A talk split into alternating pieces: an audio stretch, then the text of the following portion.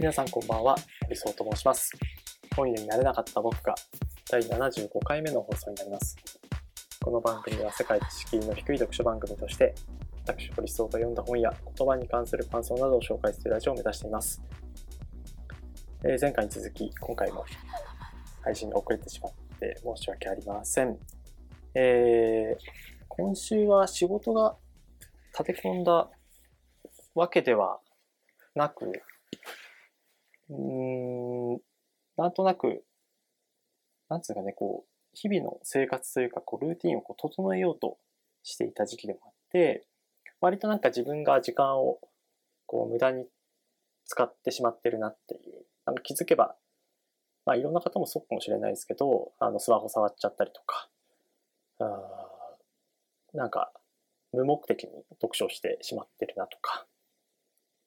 そういうことがあったりするのを、あのタイムタイマーというアプリを使って、えー時間をこう、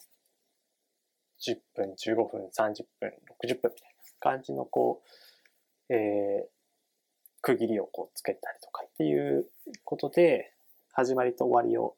必ず意識をしてこう生活をしたりだとか、あの続けては止まってしまい、続けては止まってしまいっていう、こう断続でこうやっている、えー日々のトゥドゥ管理とか、あの KPT と呼ばれる、Keep、Problem、Try、うまくいったこと、うまくいかなかったこと、今後やってみたいことみたいなやつを、えー日々の生活の中にこう取り入れていこうみたいな、まあ、ことをやっていく中で、うまく進んだところもあれば、うまく進まなかったこともあったりして、で、読書ラジオは、あのー必ずやろうっていうふうに決めていたんですけど、ね、本当はこう月曜日の8時と木曜日の16時に、ちゃんとこう配信をきっちりやるべき、こう聞いてくださってる方も、あれ、木曜16時に更新されないなっていうようなこともあるので、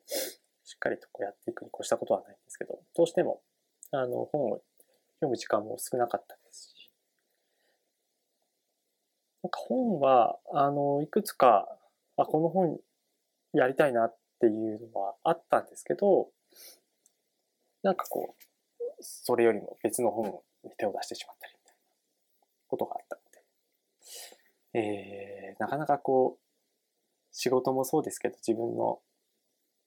普段の生活のプライオリティをちゃんとつけるっていうのも難しいな、なんてことを日々思ったりします。はい。ということで、えー本編に入っていきたいなと思っております。えー75回目の放送はですね、えー岸正彦さんと、えー柴崎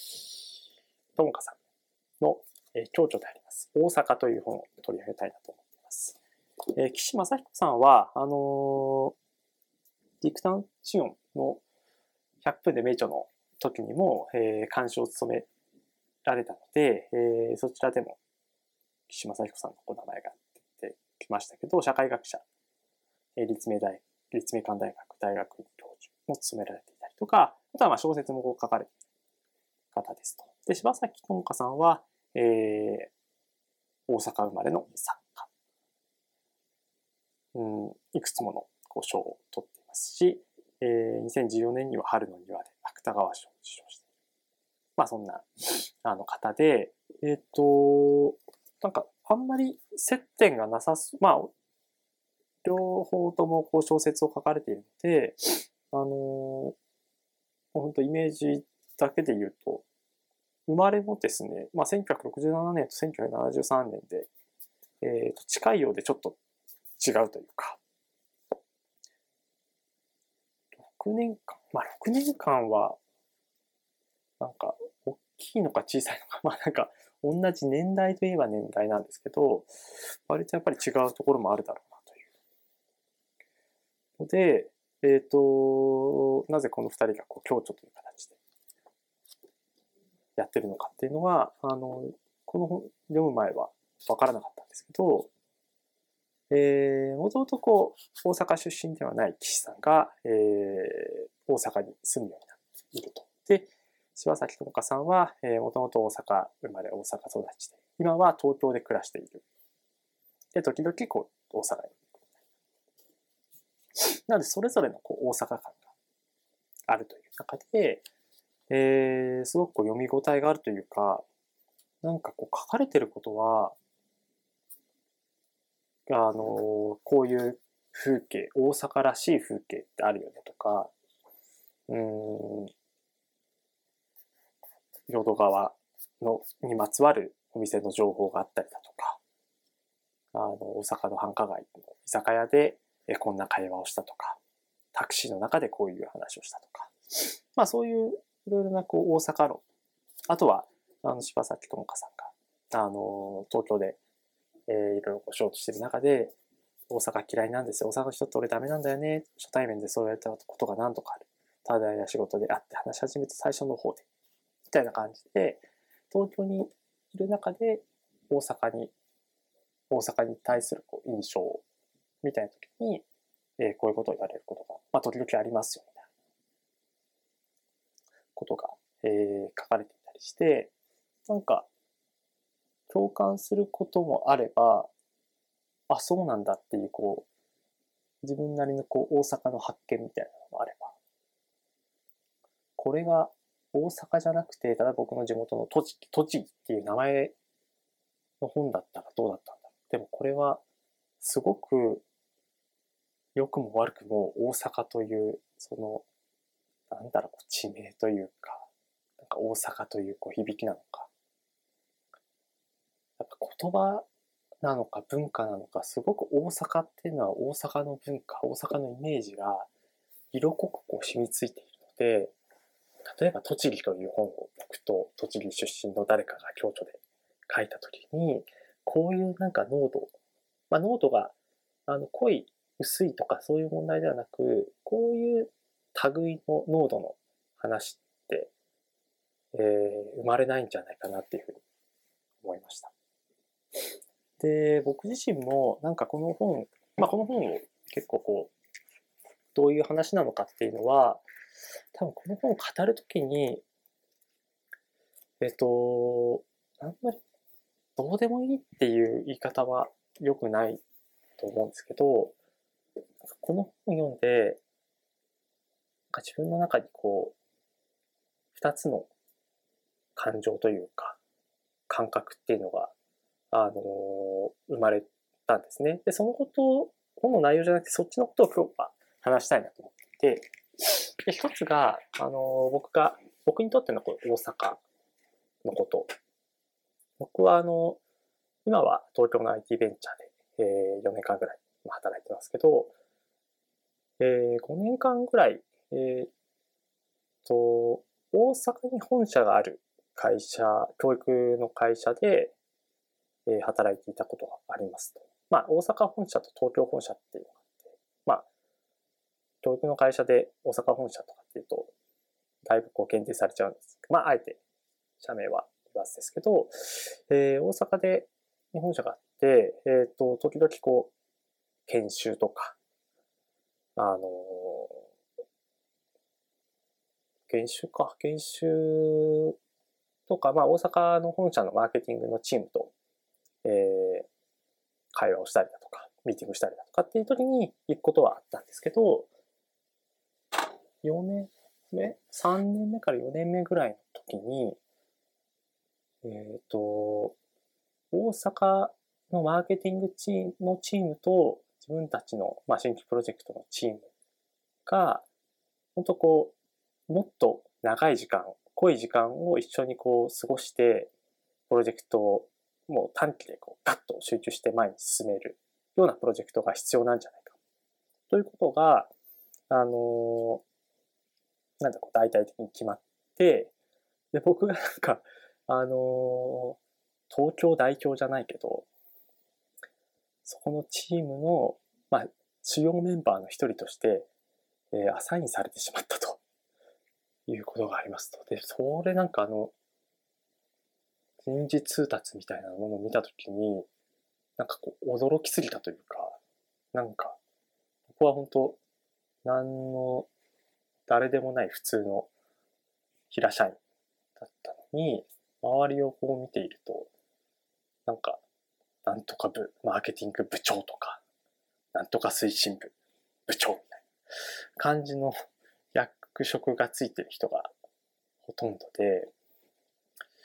そうそうそう、がっつり短期間でやるっていうので、まあそこでこう出張がすごく多くなったんですよね。そこでこう、ほんと1週間、2週間に1回、7、2週間に1回ぐらいは、あの、買い詰めて、で、そのプロジェクトをやって、で、あの、うまく、3ヶ月ぐらい経ってうまくいった部分とうまくいかなかった部分があって、で、こう、さらにいろいろ協議していった結果、あの、もっと東京と大阪のチームで、あの真剣に、もっともっとこうチームを組んでやらなくちゃダメだっていうことで、なんかこう第2フェーズは、なんかこう各部署からこう寄せ集めてこう来てミーティングしただけじゃなくて、一つの部署も新しく作っちゃえってことで、それでこう部署が作られて、で、僕はその、そこに、えっ、ー、と、週3日だけ仕事するみたいな感じの位置づけで入ったんです。その部署の一員ではなかったんだけど、プロジェクトに、あの、フザーバーっていう言葉にしては、だいぶがっつり入ったんですけど、なので1週間に3日は出張で、えー、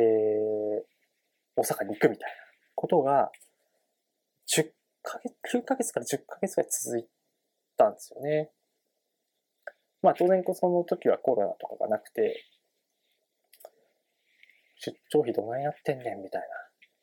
感じの指摘は受けそうなんですけど、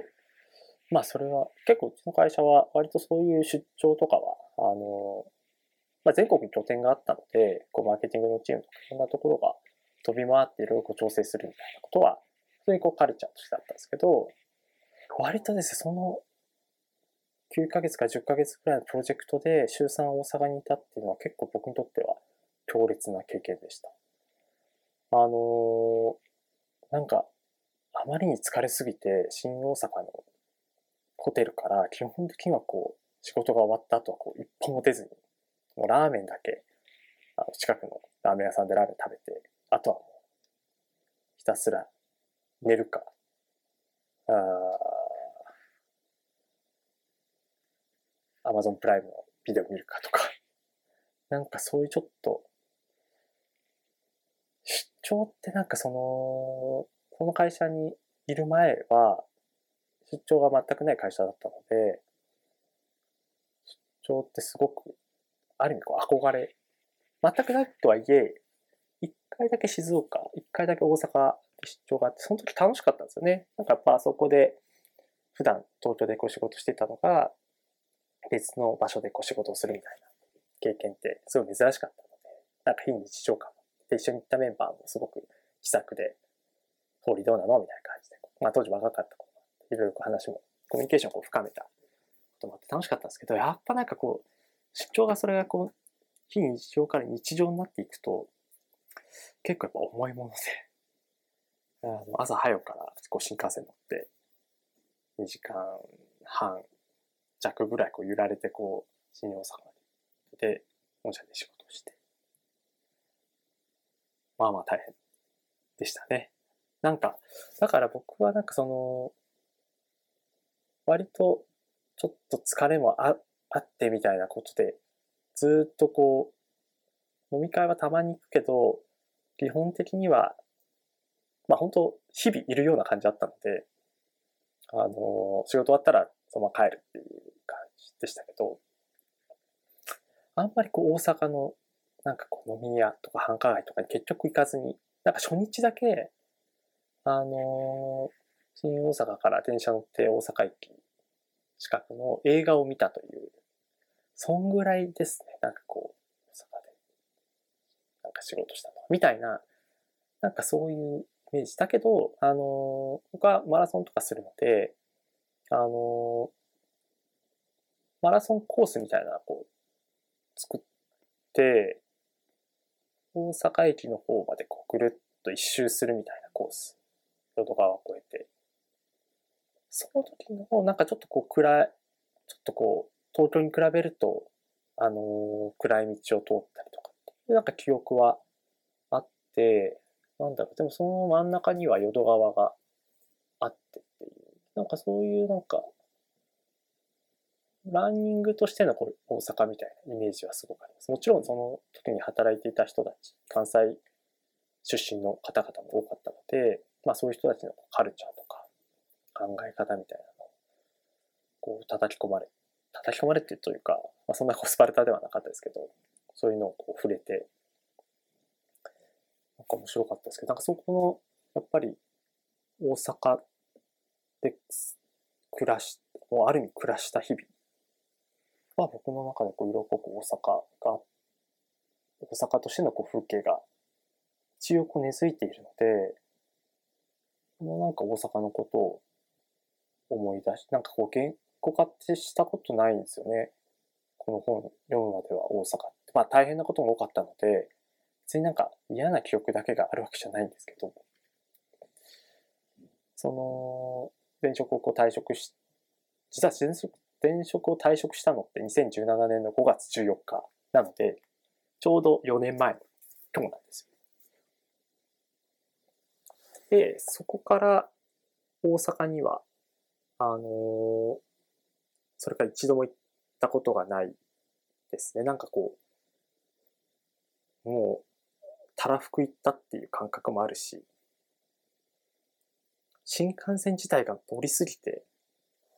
いたっていうこともあるので、しばらく大阪いいかなっていうふうに思ってたんですけど、なんかこの本、大阪という本を読んで、ちょっとなんか、また懐かしさとか、大阪の良さみたいなのを思い出したりとか、まあ、大阪のこう、不思議な土地感みたいな、に対するこう微力を、あの、改めて、なんかこう、脳内がこう浮かび上がってきたような感覚があって、ちょっとコロナがね、まだあるんですけど、ちょっと機会があったらまた行ってみたいなっていう気持ちになりました。で、もう一つが、あのー、やっぱり故郷というか、やっぱり自分の、自分が語れる街ってどこなんだろうっていうことを考えたときに、僕は栃木、栃木県出身で18年間栃木で生活してました。で、神奈川でえー、約10年。東京で、えー、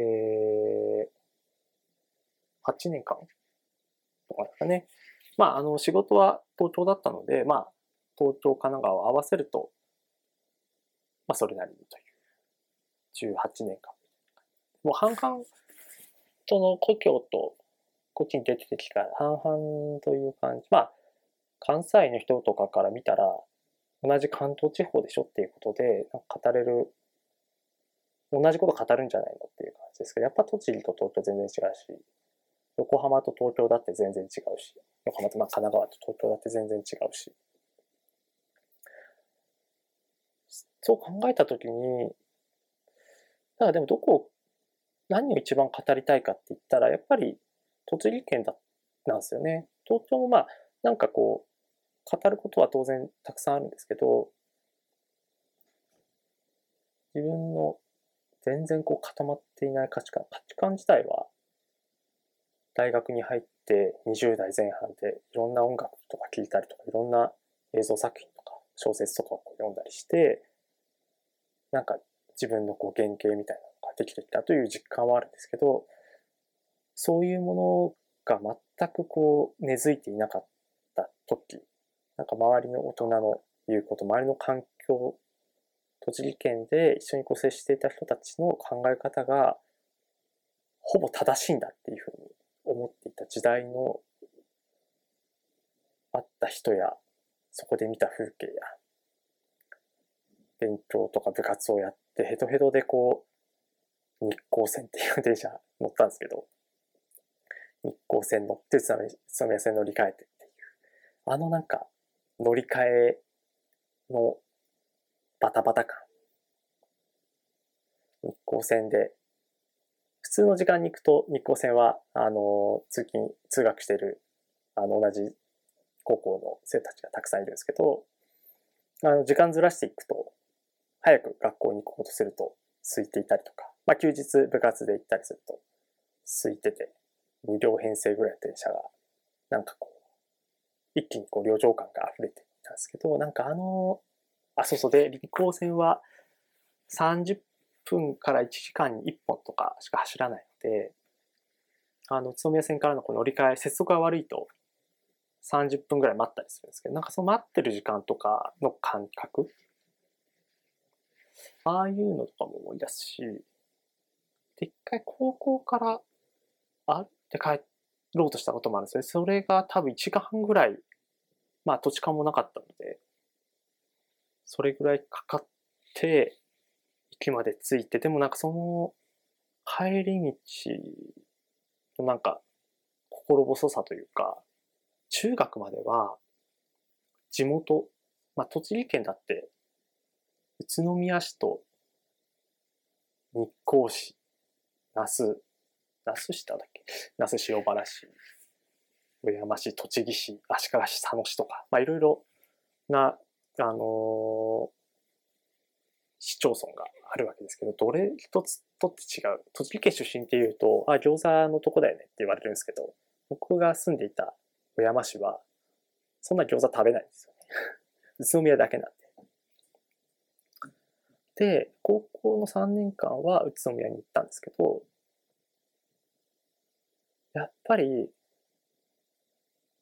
それまでは小山市というところで、で、15年間暮らしてきたけど、その小山市のここの生活圏と、たった電車で30分ぐらいしか変わらない場所の、全くわからないこう土地勘。でこう放り、まあなんでじ歩いて帰ろうって思ったのかは、ただ思いつきなんでわかんないですけど、あの時の心細さとかはなんか、